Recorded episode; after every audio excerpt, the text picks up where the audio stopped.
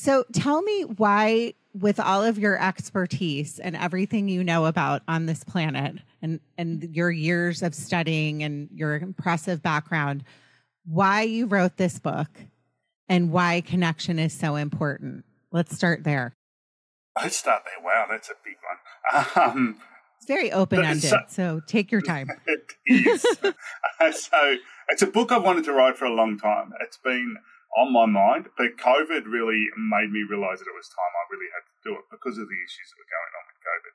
Um, and mm-hmm. uh, but but it was prior to that we were already moving in that direction, which I thought was really sad, which is isolation. And um, we've been become more isolated now than we ever have been in the past. We're becoming less intelligent now than we ever have in the past. So for the first time in our history, we're de-evolving. We're actually getting more.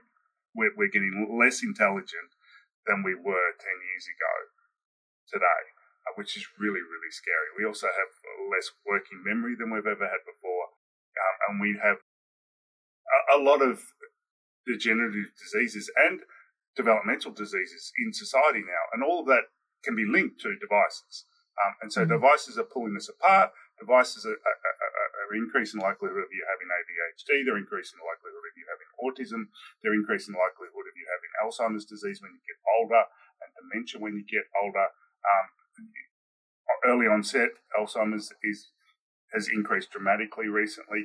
We're less productive than we've ever been. So productivity has actually gone down in the last 15 years compared to 20 years ago. We have access to less information than we ever have in the past. So one of these big arguments is that information, you know, the internet gives us you know, access to the world and gives access, it actually gives us access to less information than we've ever had previously because of the algorithms that run in the background that bias the information that we get. So we now find that people actually can't get information that they used to be able to get because they don't go to a, a library and just look something up or go to a thesaurus or whatever and look something up.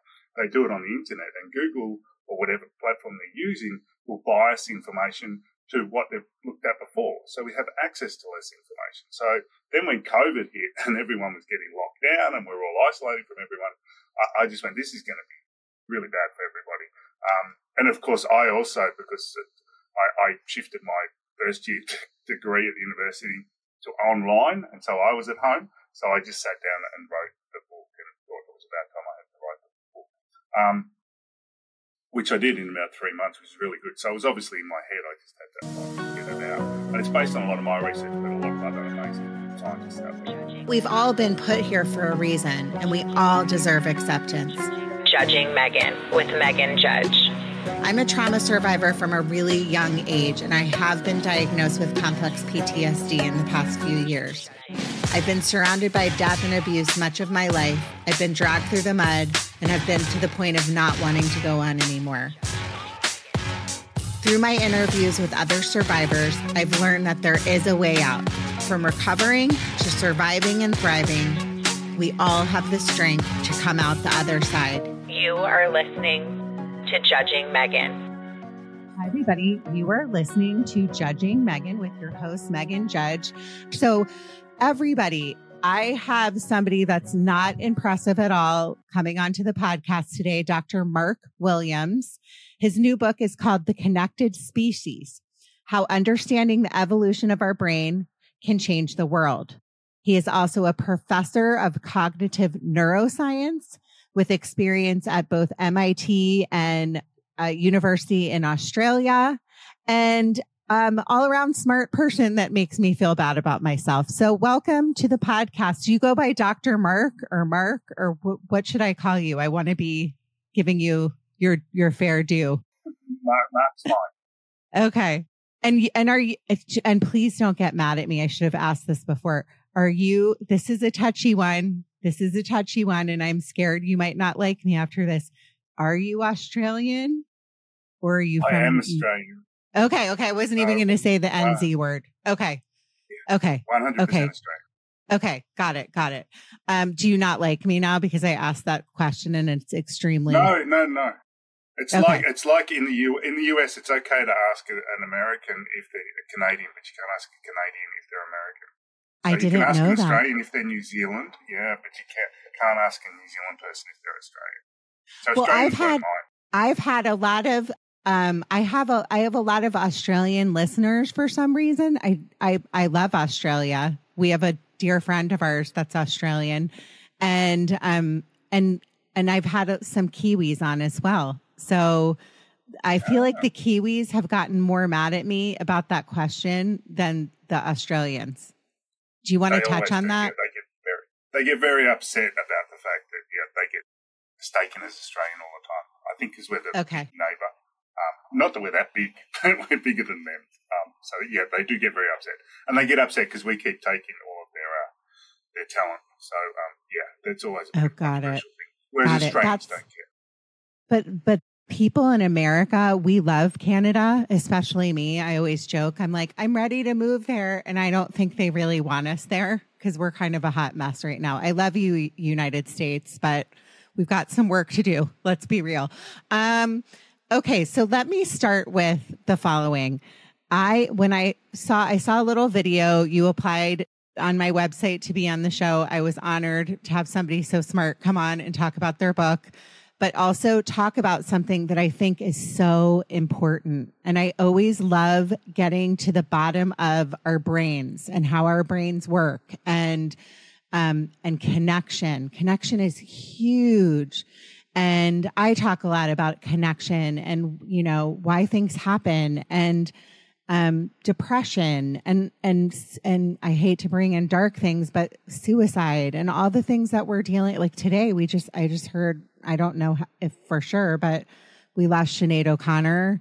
We have the highest, I talk a lot about this, um, a lot. I mean, many of my podcasts are about suicide prevention um, and and changing what's happening in our world right now because we really have so many people that we're losing at, at a, the highest rates ever.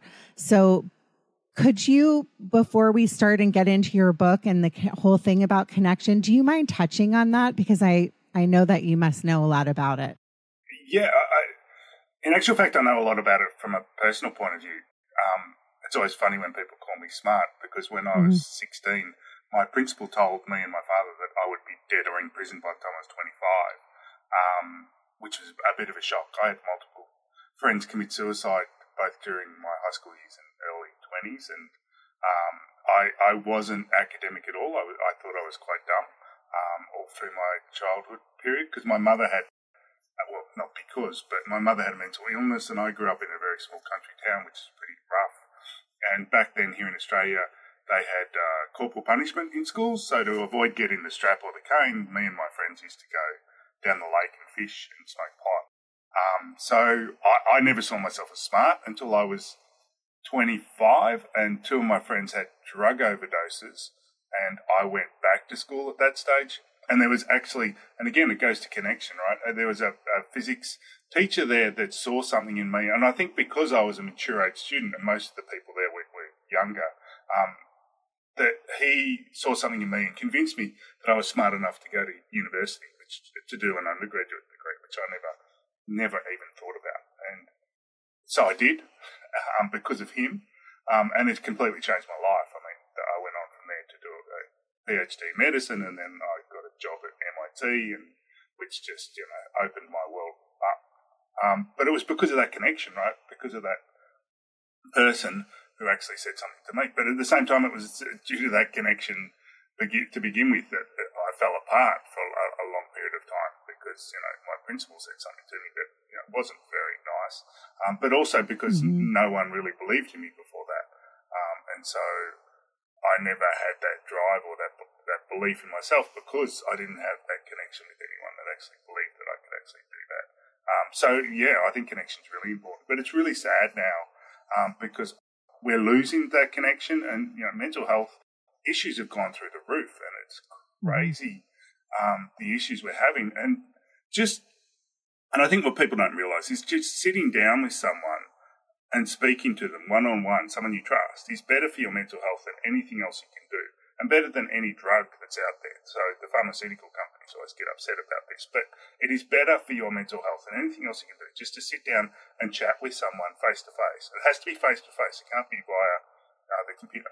But that is better for your mental health and better for your brain. That'll actually increase your life by up to 15 years, and it'll decrease the likelihood of you having neurodegenerative diseases later on if you just sit down regularly with people and chat to them, people you trust. Um, and it's such an easy thing to do. I I le- I'm first of all, I'm so sorry about your loss that you've gone through in your life. I always think that what we do in our life is so, I mean it is. It's so impacted by what we the experiences we go through in our lives, right? I never and I I joke all the time. I didn't even know what a podcast was before I started one in 2020. And I was at like one of the darkest periods of my life and I decided, well, I can be real and honest with my struggles and just talk to people. And so we I am a huge connection person. I'm a huge advocate of therapy. Um, I think that obviously you can I would love for you to pipe in on this, but the connection obviously was heavily lost during COVID. So, um, you know, a lot of these companies, like, you know, corporate America, were trying. I was talking to somebody the other day about this. They were really trying to do this remote thing. And they have found that it just, it isn't working. I mean, it works for some, you know, it can work well for some, but in, in general, you're right. People need to talk to other people. And being a podcaster that has a podcast where I talk to people via computer and I see your face. Sometimes people will say to me, can we just do it over the phone? And I say, no, there's no way I can just talk to you over the phone because it's just not the same. I mean, this isn't real life. Like we're not meeting each other in person because you are in Australia and I'm here. Um, and also this is just my format, but I do think it's so important what you, you're talking about that that connection is so important. I mean, huge, huge, huge.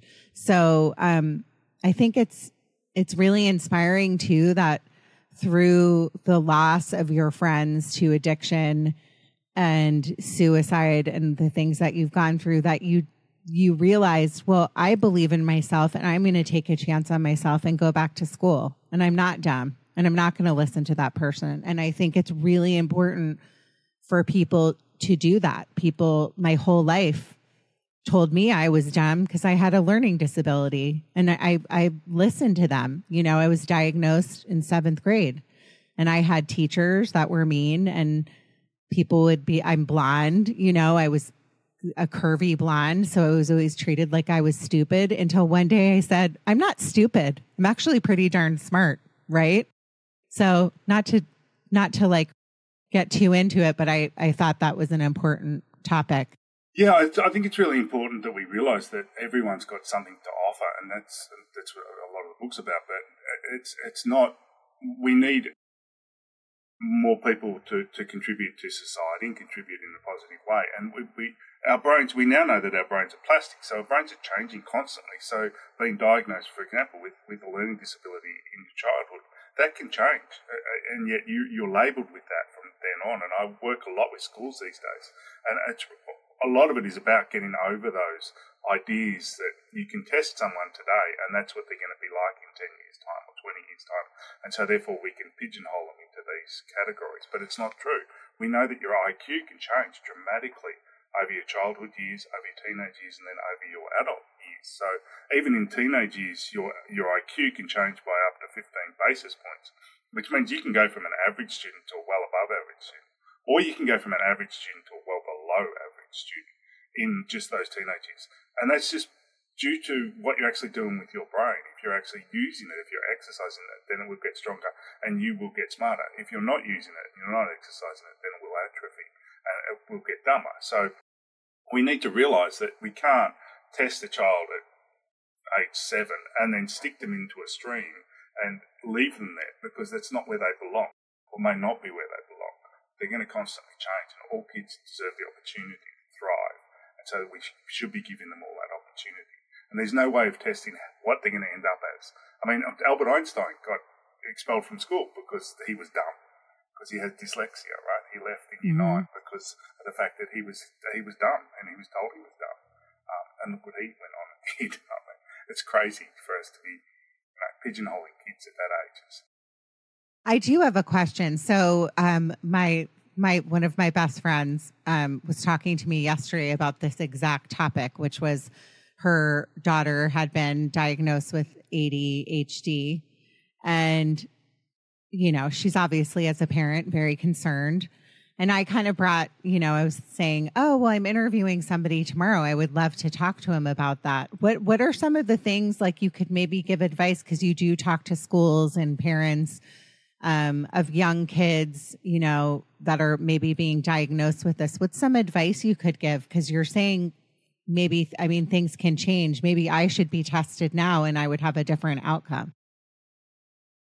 Yeah, you would definitely have a different outcome, and and a diagnosis of ADHD isn't really a, an issue. It's just you then need to to, to change things so that the, individual can actually um, develop those areas of the brain that aren't developed yet. And so, uh, attention deficit disorder um, is a problem with attention. So, by training that attention network, they will actually get better at that, and they'll actually be able to thrive. So, with kids with ADHD, um, when I work with schools, I usually get them to do things like there's a Pomodoro technique, which has been shown to be the best way to actually increase your attentional network and increase your ability to attend. And so that's just you get them, you give them a timer, and they sit down and try and concentrate for a certain amount of time. And you start really easy, a minute or two minutes at a time, and then you slowly increase that amount of time that they've got to focus on one thing. But the really important thing is to get rid of all the distractions. And that's our biggest problem in society at the moment is there's too many distractions. So we're all all of our attention is being dropping. We're actually able to attend less than we have before, and we know kids are more likely to be diagnosed with ADHD now than ever, uh, ever before. So doing things like that, training their their attentional network will actually improve their ability to attend, and they'll be able to you know sit in class and concentrate for longer once they get that better. But your brain is just like a muscle, and you can train it be different to the way it is now just by doing little things like that. Another really cool thing is a lot of places will give them fidget spinners, which are actually really bad. They're, they're good at getting to, them to sit, but they're really bad for their attention, which means that they're not actually learning anything because they're distracted by the fidget spinner. If you just get um, pedals for underneath the desk, they can sit there and pedal and it doesn't distract them, it doesn't distract anyone else, and it actually gets them to actually just sit and actually concentrate for ages. So you can get these little pedals that they pedal underneath the desk, and it's uh, they're only about fifteen dollars, um, and it's an amazing tool for them to use. Um, plus, they're exhausted by the end of the day. One of the big problems with kids with ADHD is they have, seem to have unlimited energy. But if they're doing this all day underneath the desk at school, then they're exhausted by the time they get home. So it's win-win for everybody. Um, and it's really easy. That's so interesting. Is it is it because you're using? I mean, obviously, your your all of your energy is being used physically and mentally, but is it also because the pedals um, stimulate another part of your brain? Yeah, so that's more more of the brain that's actually being stimulated, so that they're not as easily distracted.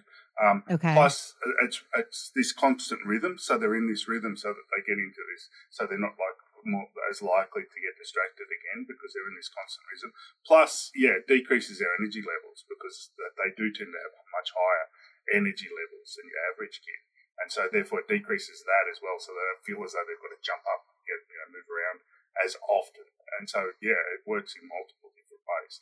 Plus, because it's under the desk, it's not distracting the other kids and it's not distracting them as well, um, unlike the fidget spinners, which distracts everybody. Is that kind of along the same lines as if somebody has sensory issues, they put a kid like in preschool in an, in a rocking chair? Kind of the same idea.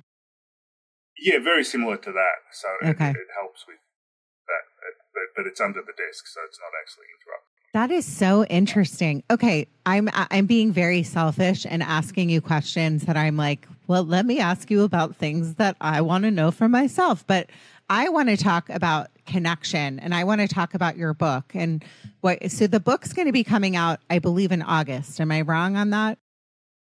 That's right. Yep, 15th of okay. So 2 weeks. Okay. Yep. So, um, and it will be available via Amazon anywhere. Can you tell me some other places that it will be available? I've been told by my publisher I have to say it's available at all, at all bookshops. So wherever you buy your books, you can get the book. Um, I'm okay. not allowed to target anyone because I get in trouble okay. for that. Got it. So, but it. it'll be available in the states. everywhere. Okay. Everywhere. Okay. Perfect. Yeah. It's a um, US publisher. Okay, perfect. So tell me why, with all of your expertise and everything you know about on this planet and, and your years of studying and your impressive background, why you wrote this book and why connection is so important. Let's start there. Let's start there. Wow, that's a big one. Um, very open ended, so, so, take your time. It is. so it's a book I've wanted to write for a long time. It's been on my mind, but COVID really made me realize that it was time I really had to do it because of the issues that were going on with COVID. Um, and mm-hmm. uh, but but it was prior to that we were already moving in that direction, which I thought was really sad, which is isolation. And um, we've been become more isolated now than we ever have been in the past. We're becoming less intelligent now than we So for the first time in our history, we're de-evolving. We're actually getting more.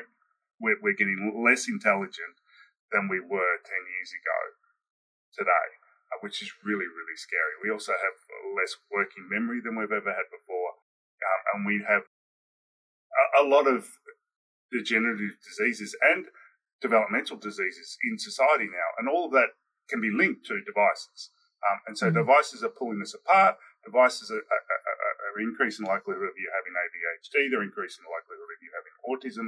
They're increasing the likelihood of you having Alzheimer's disease when you get older and dementia when you get older. Um, early onset Alzheimer's is has increased dramatically recently. We're less productive than we've ever been, so productivity has actually gone down in the last 15 years compared to 20 years ago. We have access to less information than we ever have in the past. So one of these big arguments is that information, you know, the internet gives us you know, access to the world and gives access, it actually gives us access to less information than we've ever had previously because of the algorithms that run in the background that bias the information that we get. So we now find that people actually can't get information that they used to be able to get because they don't go to a, a library and just look something up or go to a thesaurus or whatever and look something up. They do it on the internet and Google or whatever platform they're using will bias information to what they've looked at before. So we have access to less information. So then when COVID hit and everyone was getting locked down and we are all isolating from everyone, I, I just went, this is going to be really bad for everybody. Um, and of course, I also, because I, I shifted my first year degree at the university to online, and so I was at home. So I just sat down and wrote the book, and thought it was about time I had to write the book, um, which I did in about three months, which was really good. So it was obviously in my head. I just had to finally get it out, and it's based on a lot of my research, but a lot of other amazing scientists out there their research. I feel well. like you're bragging that you finished your book in three months, and I might be. I'm joking. I'm totally kidding. I'm writing a book right now, and it's never going to be done. So I'm jealous that you could do a book in three months. I I wanted to ask you a question. So, I mean, we all know that devices are the most hideous, horrific thing on the planet, right? I mean, you sometimes you think back to like the internet and the internet being invented. And that was in so many ways so great, right? But then also so bad. And and this has become like with what's happening with AI, all the things that are going on right now. I find that I I know this actually, and it scares me because I have two children, one nine, one 13, both girls. There's a lot of studies about what phones and the internet do to young teenage girls. So that's very scary. But for myself, I am addicted to my phone. I do everything on my phone. I, I, I, I email everybody on my phone. That's why when I emailed you, I realized I made massive grammatical errors because it was from my iPhone while I was trying to fix something. Anyway, um, but there's a lot, there's just, it is, it's one of those things where I know I have a problem. I cannot put it down. I have to limit myself. I know that it's affecting my brain. But when you just brought up the fact that it's so scary that it's like increasing your chances of early onset Alzheimer's or dementia, I mean, all of that stuff makes sense because we're just sitting here watching our phones, watching our devices, watching TikTok. Um, when we, when I was in high school and college, I had to go to a library and I hated it. And I hated what was that? The catalog, the Dewey Decimal System, and all. System, Oh my God, it was so awful. And I was, I was, I joke that I'm dumb, but I really didn't understand the Dewey Decimal System. I hope maybe there's other people that didn't as well, but it was so much work for us. But what I had to comment on the fact that it's true. So, like, if you were writing in a, a paper in college on a subject, you would have to like read other things and then you learn other things and then you're, it opens up a whole new thing.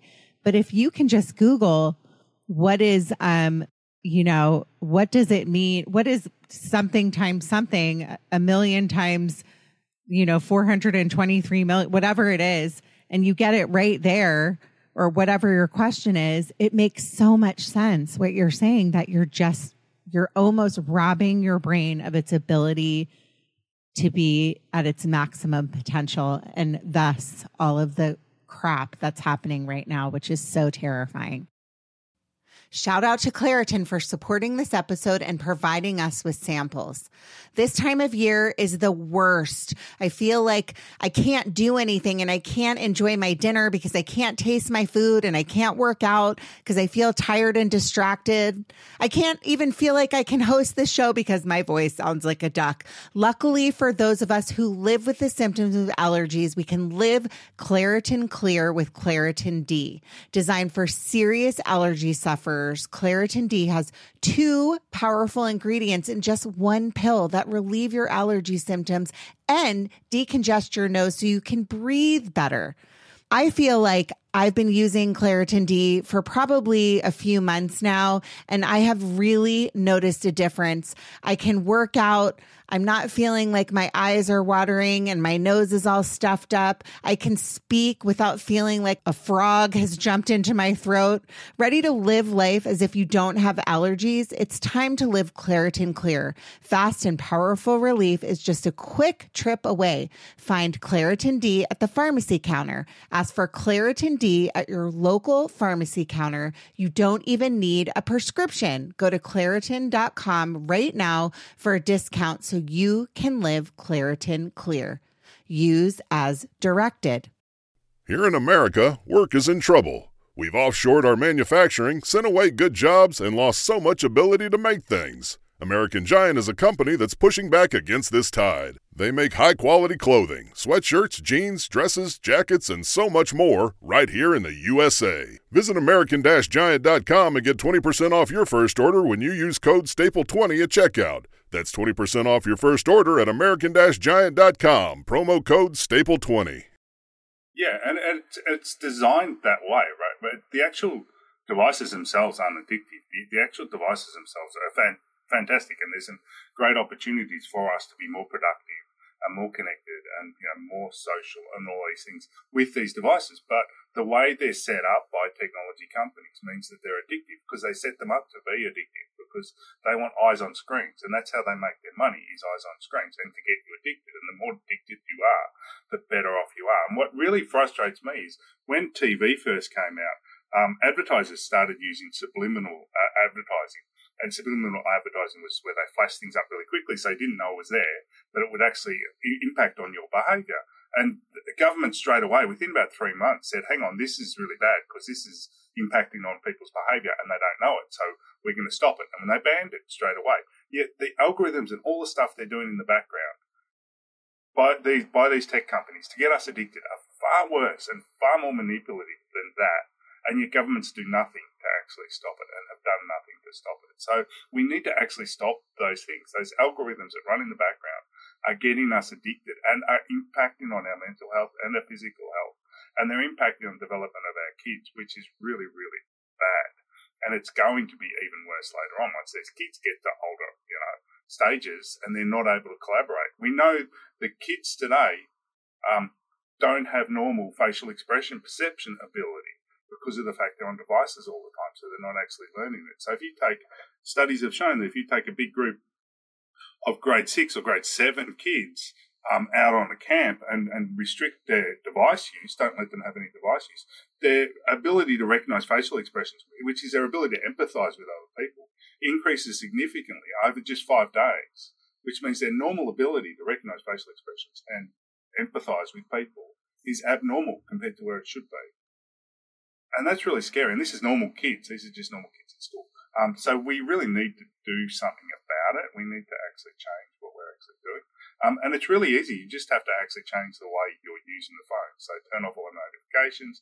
But also, we need governments to say to these tech companies, you're actually causing harm in society. And so you need to stop using these algorithms. You need to turn them off. And they can.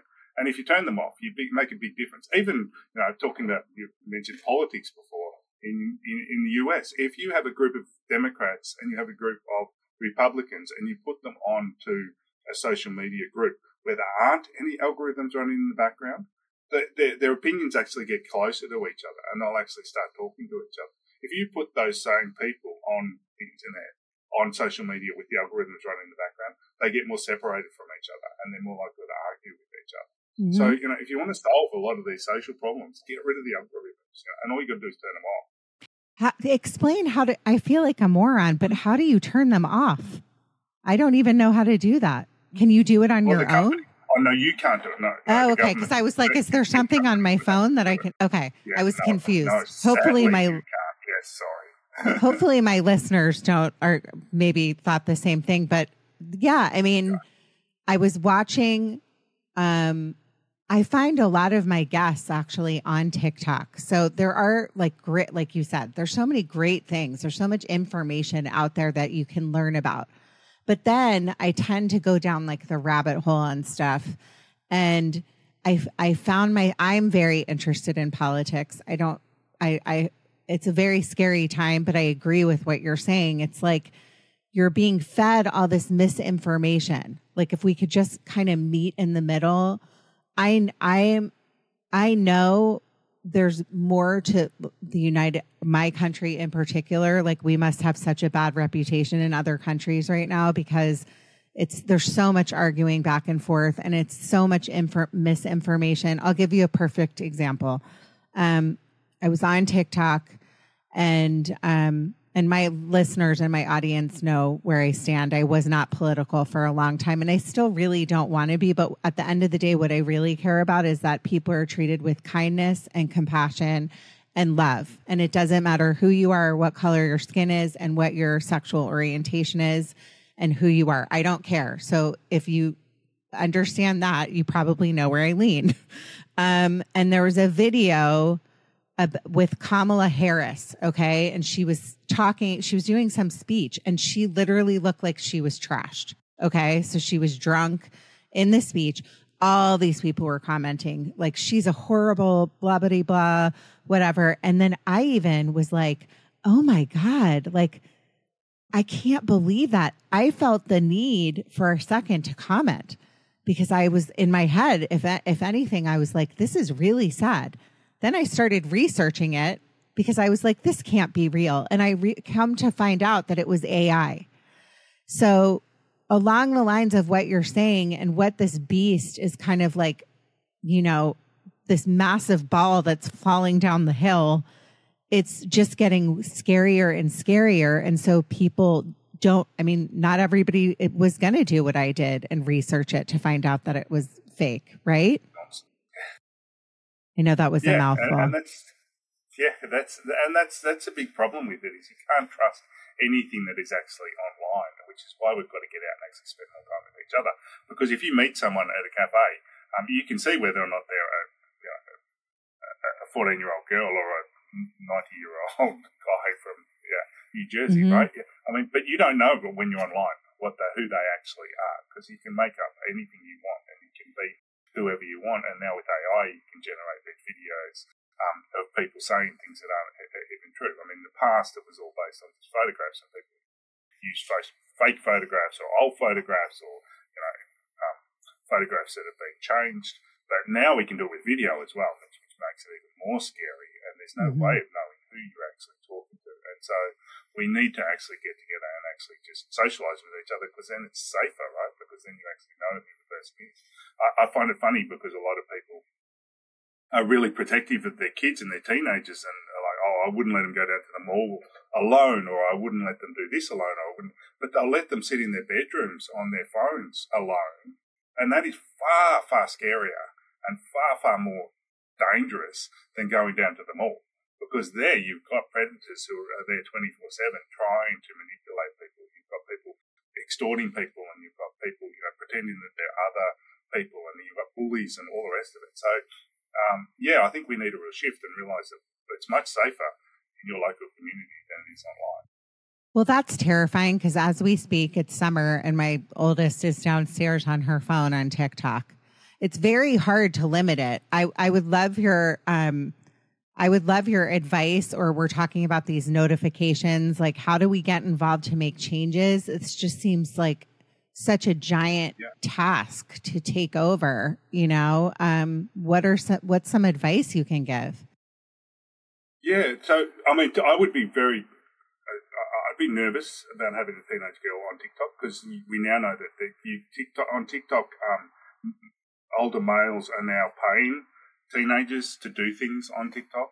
So you can older well, we we monitor. We're like pretty so strict with it. Yeah, we turn yeah. it off. Like we have time limits. She has parental controls on there, but like you said, I mean, it's really hard to mon. They she's smart.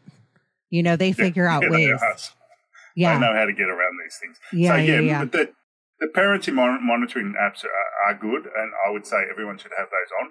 But you've got to do it as a family. So I have teenage daughter as well, um, and we all have those monitoring apps on all of our devices. And then once a week, we all just chat about what we've actually been doing on the devices, so we can all talk about it. And she actually chastises me more than I chastise her, um, which is great because then she she tries to beat me, right? She tries to actually be on the devices less than I am which is great because we have a little competition going as to who can actually do that. And I, you know, I'm working in my own business now, so I spend a lot of time on the on the devices. So it's hard for me to actually beat her, but that's good because there's a competition and she tries to yeah outperform me. So that's a good way to do it and do it as a family because what is the competition? Is it like after like you put your phones in a bowl and eat dinner together, or like there's hours? Like what is is what can you talk no, about so the competition is the number yeah so the the health apps that you can put or the protection apps that you can put on there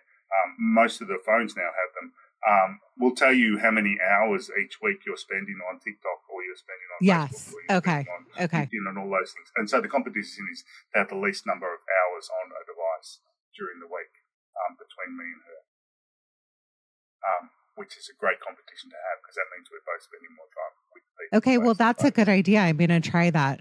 When when it comes to um your like connecting with people and and the book, can you tell me a little bit more about I mean obviously the device thing is just it's terrifying. And i like you said it's going to get worse. But i think when you bring up like the long term things that are going to come of this maybe people will wake up a little bit. I know for myself when you said that i have dementia and alzheimer's on both sides. And um, that's a very scary thing that nobody wants. So what what are some ways that putting down your devices is one, but what are some ways that you tell people that we need to do a better job of connecting? Yeah, so we we became the connected species because we're more connected than any other species in the world because we're not the fastest or the strongest or we don't have the biggest brain of all species out there. And yet we still become the alpha, right? We, we're everywhere around the world because we connect across groups. So you have bees, which have amazing you know, beehives with with all the bees doing different jobs and all the rest of it. But one beehive would never say to another beehive, hey, we have extra honey. Would you like some this week? And then you can give us next week. We do that, and we're the only species that actually does that. But to enable us to do that, we evolved a, a significantly large brain. And most of our brain is actually dedicated to socializing which means that actually just sitting down and chatting to socialize, to actually sit down and chat with someone, activates more of your brain than anything else you can do. So we know that your brain stays healthy, and we know that your brain gets better the more you exercise it, the more you exercise your brain. So the best way to exercise your brain is actually to sit down with someone and chat with them, because that activates more of your brain than anything you can do. So to be healthy, to have a healthy brain, all you've got to do is sit down and chat with someone face to face. But you've got to do it face to face because there's a lot of stuff that you miss out on when you're online. So when we chat face to face, the first thing we do is always touch the other person, touch them appropriately. And we have all societies have ways of actually touching, which is appropriate. So in Stoic societies like the US and here we shake hands, whereas in Europe they kiss each other. Even the Inuits will actually rub noses because it's the only part of their body that's actually showing. And that's because we have C fibers that have evolved on our skin, which are only there for touch and they're not there for anything else. And those C fibers activate when we touch each other and they release oxytocin. And oxytocin is a, is a neurochemical in our brain that makes us more likely to connect with the other person, more trusting of the other person, and more open to actually have real conversations with the other person. So we need to actually be face to face to be able to do that, to touch. And that's, of course, why politicians go out and touch, you know, shake hands. I don't like that though. That's weird. It makes them more likely. I'm joking. But honestly, like I, that's great uh, news Yeah, for me because I love to chat. It's my favorite thing. I think I was like go Yeah. like when we went backwards and we talk about like gifts we're given in life, mine since a young age was the gift of chatter. I know that's shocking, Dr. Mark, but it is. I love it. and it's fantastic. It's it's so important for us, and just organising on a regular basis to actually meet up with someone that you're connected with, that you actually feel connected with, and you you trust on a regular basis, a few times a week for you know, half an hour, can increase your life by up to fifteen years, and that's all you've got to do. I mean, it's pretty easy, but we sort we know that because we you know solitary confinement in prisons. Is, is a horrific punishment because of the fact that you're not with other people, right? We actually do it as in schools. We used to chuck kids out of class, or we used to make them sit in the corner facing the wall. Why do we do that? Mm-hmm. I Because remember I was one isolated. Yeah. Yeah, I was there always, constantly. Um, but it isolates you, and, and it's a punishment, right? And, and Mhm. actually, being lonely um, is really bad for not only your mental health, but it's also bad for your physical health. It causes um, heart disease. It causes um, neurovascular diseases and so on. Just being lonely, being not having people around you that you actually trust and like. And so, us now being lonely, actually isolating ourselves, is actually punishing ourselves. And I don't really understand why we're doing that. And so we need to, yeah, spend more time with each other and less time by ourselves. What what if somebody is not like you or I and they're they're um introverts and they do not like to talk to other people or chat or sit with people? What is what are some things you can tell somebody to do if they're so like in- that? Introversion, yeah, introversion versus extroversion is is uh, uh, actually nonsense. Like the whole personality thing is really nonsense. We're all very different people, and we have very different experiences, and your brain actually changes based on your experiences. So. Uh, introversion is just the fact that you haven't experienced a lot of socialization, and so by experiencing socialization, actually doing it means that your brain will actually change, and you'll actually like that more. And so you need to actually do it. And that's why COVID was so bad for us because we turned around to people and said, you've got to isolate, you've got to be by yourself, you've got to, you know, stay at home and all the rest of it. And so people did that and their brains then adapted to that. And so your brain will adapt to whatever situation you do a lot, whatever you're experiencing a lot. Your brain adapted to being isolated. And then all of a sudden we said, okay, now we don't have to isolate. So people then didn't want to come out and, and socialize again because their brain had got used to or changed in a way, which meant that they wanted to spend more time alone rather than spending time with people. But the problem is, but spending time alone causes social anxiety and causes depression, and so therefore it's really bad for you. But then you you have trouble actually then socializing because of the fact that your brain has changed and it no longer wants you to actually socialize and spend time with people. But you need to do it. And of course, in the old days, we didn't have any choice, right? You had to actually socialize with people because there was no internet, there was no uh, opportunity to do hybrid learning, all those sorts of things. So those people would have, in the old days, gone out and had to socialize because they would need to feed themselves and they'd need to work and do all these things. And so then their brains would readapt and they'd, they'd be used to it again and it would be okay. Um, but there, there, there is those personality traits that people talk about are complete nonsense. They're based on huge group data, which is talking about you know what uh, biases in how we feel. But there's no such thing as a real introvert or a real extrovert, for example. I, I also think I it it goes back to what we were talking about in the beginning, like putting labels, like VDD, woe is me, and it's learning to live with it. You know, I just find that really fascinating. Just so we can be transparent, everybody. Um, I have n- actually never had this happen in all the time I've been doing this, which is since 2020. The the whole podcast crashed, right? Yesterday, Dr. Mark's with me. He's kind enough to have gotten on for a second day to finish this. It looks like we saved everything thus far, but what happened was we kind of just ended where we ended. And I really loved having this conversation with you doc, I call you Dr. Mark. It's weird. I should probably call you Mark or Dr. Williams, but that's what I'm going to call you because I like it. Um, and we were talking about obviously connection and why it's so por- important in your book. So I just really just want to close this episode with just a few questions.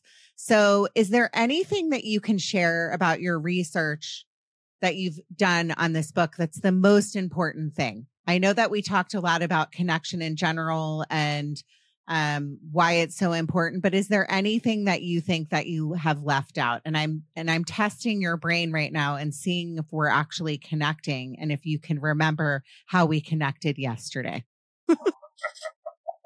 ah, that's awesome. Um, and I love the Dr. Mark too. I might have to use that. I'll have to. Uh, I like Dr. Mark. you just... whenever I do. Yeah. Oh, I love it. Thank you helps my ego.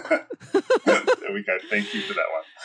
Um, yeah, so one of the things we didn't talk about is our face perception ability. So, our, our, how we actually perceive faces, which actually impacts the way we actually interact with people. So, we have a face template, which because we have to remember and know so many people because we've got such complex connections now. We have a face template, which is basically the way it does it is it's the average of the faces that we see a lot. And so it therefore can detect this, the faces that we see a lot. And that evolved that way because we're originally in groups which were all of uh, basically our family or related people. And so they're all very similar to each other. So it had to have a template which would detect those very similar faces to, to from each other um, and detect who was in your family, who's not in your family. If it deviates a long way from your face template, which is the average of all the faces you see, then it sets off a fight or flight response. It sets off this automatic response, which increases your heart rate, increases the amount of blood going to your muscles, um, and increases your your awareness of what's around you, and gets you into a state of either fighting or flying from that individual.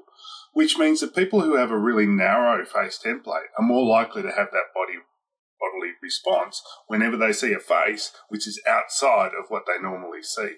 So in places like Japan, which is according to the US UN, um, is the most racist country in the world. Um, that's the UN. That's not me.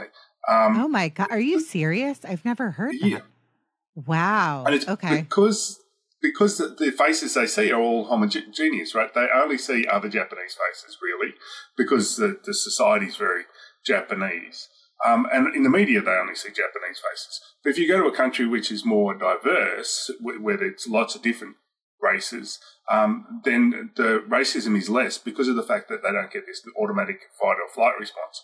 And if you show children when they're when they're when they're you know toddlers and growing up, lots and lots and lots of different faces from lots and lots of different races, then they don't get this automatic response mm. to different races. And you can do that also mm-hmm. with adults. So if you show adults lots and lots and lots of different faces from lots and lots of different races, they also don't get this automatic response. So it's an automatic response that we have no control over. And it's simply based on our experience, how many faces we've seen, how, who we socialise with regularly. So if we socialise with a lot broader category of people, lots and lots of different people from lots and lots of different races, we're not going to have that automatic response, which is going to curb a lot of that anxiety that we have around people who aren't like us if we're actually hanging out with people who aren't like us. Um, I love this. This is amazing and makes so much sense because if you go back to like the old movies, for example, they talk a lot about this if in America, like if you were watching movies from like the 30s and 40s, the black man is always villainized, right? So then it teaches racism and then it teaches generational racism. So mm-hmm. this all makes so much sense. And it's really an interesting thing to think about. I, to piggyback on that, if somebody is, re- and this could be just totally off topic because I tend to do that, but if somebody is really good with recognizing faces. So for me, I will never forget a face. I'm really, really good with remembering faces. I am horrific, horrific with remembering names. And I was had a long sales career and I was I used to have to write people's names in my hand or on like on the palm of my hand before I went in. But I I could I can remember faces from like kindergarten. Is this is that linked somehow or is that just totally separate? There is a strong. So I did a, I did a big study with Brad Duchaine, who's at um, Dartmouth University. We did a big study many years ago um, where we looked at the genetic component of face perception because we know there's there's these people who are super face recognizers, are amazing at face, and then there's people who are really really poor at recognizing faces, and so we wanted to look at whether or not there's a genetic component as well. And there actually it does seem to be. I think it was about thirty percent of our ability to recognize faces is actually genetic, comes from our genetic. And we did that with twin study where we had a whole bunch of twins that either grew up together or didn't grow up together, also twins who were uh, homogeneous. Um, monozygotic versus dizygotic, so they were either identical or not identical, and looked at their ability to recognize faces. Um, and so there is a big genetic, there is, well, not a big, there is a genetic component to it. Um, but then it's probably also experience as well, as you were talking about uh, yesterday. you, yes, you, you in our actually last socialize a lot. yeah. I'll be honest, it was yesterday. We have, we um, have a radio show now. Dr. Mark and Meghan. I love it. Go on. yeah, that's awesome. Um, yeah, so you you so you you're a very social person, and so you'll you, you'll hang out with people a lot, and so that also would have contributed to it because we, we you know our brains change, and so your brain has changed to actually really want to recognise everybody that you're you're socialising with. So it would be a mixture of those two things, and it always is really a mixture of those two things. We always fight over whether it's genetics or whether or not it's uh, learning, but it's usually both. That's so interesting. I mean, honestly, I I feel like w- I was robbed and my audience was robbed because there's so many things that I could ask you and I really am excited to read the book when it comes out and I really hope that my audience learned a thing or two. I know that I now can talk to somebody that's taught at MIT and I actually don't feel so dumb. So that makes me kind of feel better. Um, Dr. Mark, I loved having you on today. If there's anything I left out that you want to talk about, go for it. We have, you know, we have time. Um, but I would really love for my audience to know where they can find you if they want to follow you on social media or your website. So can you give my my listeners all of that information? Yeah, the best place to find me is my website, which is drmarkwilliams.com. So dr and then markwilliams.com. Um, it, it, you can sign up to my newsletter, uh, which is just a monthly free newsletter that I send out, uh, which has uh, recent research and books to read and all that sort of stuff, which is fun. Um, just to keep in touch with me on there, there's lots of links and everything else, and links to my um, Facebook page and all those things. So everything's on there. So that's probably the easiest place to go. Um, or just email me at drmark at. Um, and and repeat the name of the book for my listeners as well, the, because I think it's so interesting. I can't wait to read it. Uh, it's the connected species, how the evolution of the brain uh, can change the world. So it's a big title. Hopefully, hopefully we'll. No, but I love it, and I think it's catchy, and I do. I mean, it makes so much sense. Everything that you've said the past two days uh, makes so much sense. I mean, connection is key, everybody. I, that's the best thing you can do is sit down and talk to somebody.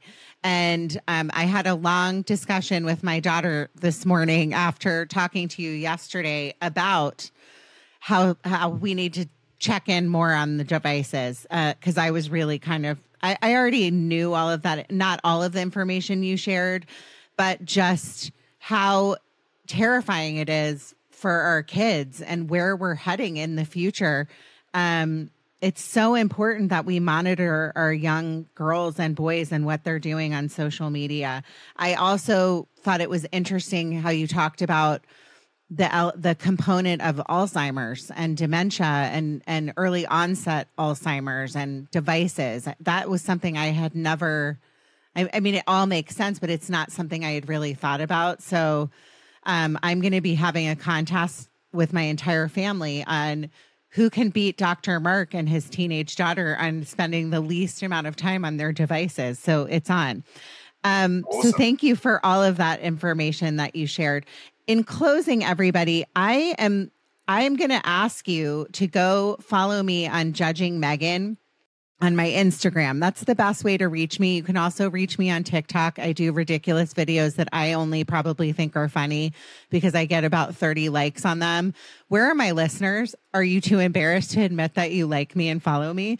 Um, but on on Instagram, most of you can are on there and f- I think follow me. I am doing a fundraiser walk with my previous guest and friend Nadia Davis uh, the the walk is called Shatterproof, and so it is for to to alleviate to eliminate addiction, uh, be open about our mental health crisis in our country. It's to raise money uh, for all of those things, suicide prevention, which is my platform, which I'm very very passionate about. So if you, if I could be uh, so bold as to ask all of you to donate $5, $2. I don't even care what it is. It's a very important cause and close to my heart. So you can go to my Instagram, Judging Meghan, and donate there. In closing, thank you again, Dr. Mark. I hope that you keep in touch with me and you forgive me for this multi day fiasco that has happened because I know this podcast will be worth it when it comes out for my listeners. So thank you so much. Last of all, remember what I always say this is the most important thing to me. I hope that when people hear it, they maybe consider it important too. Be happy by making other people happy. And I might add, go out there and connect everyone, right, Dr. Mark? Absolutely. I love Thank that. You. Makes. Yeah, thank you very much, Meghan. Thanks for having me on. Judging Meghan with Meghan Judge.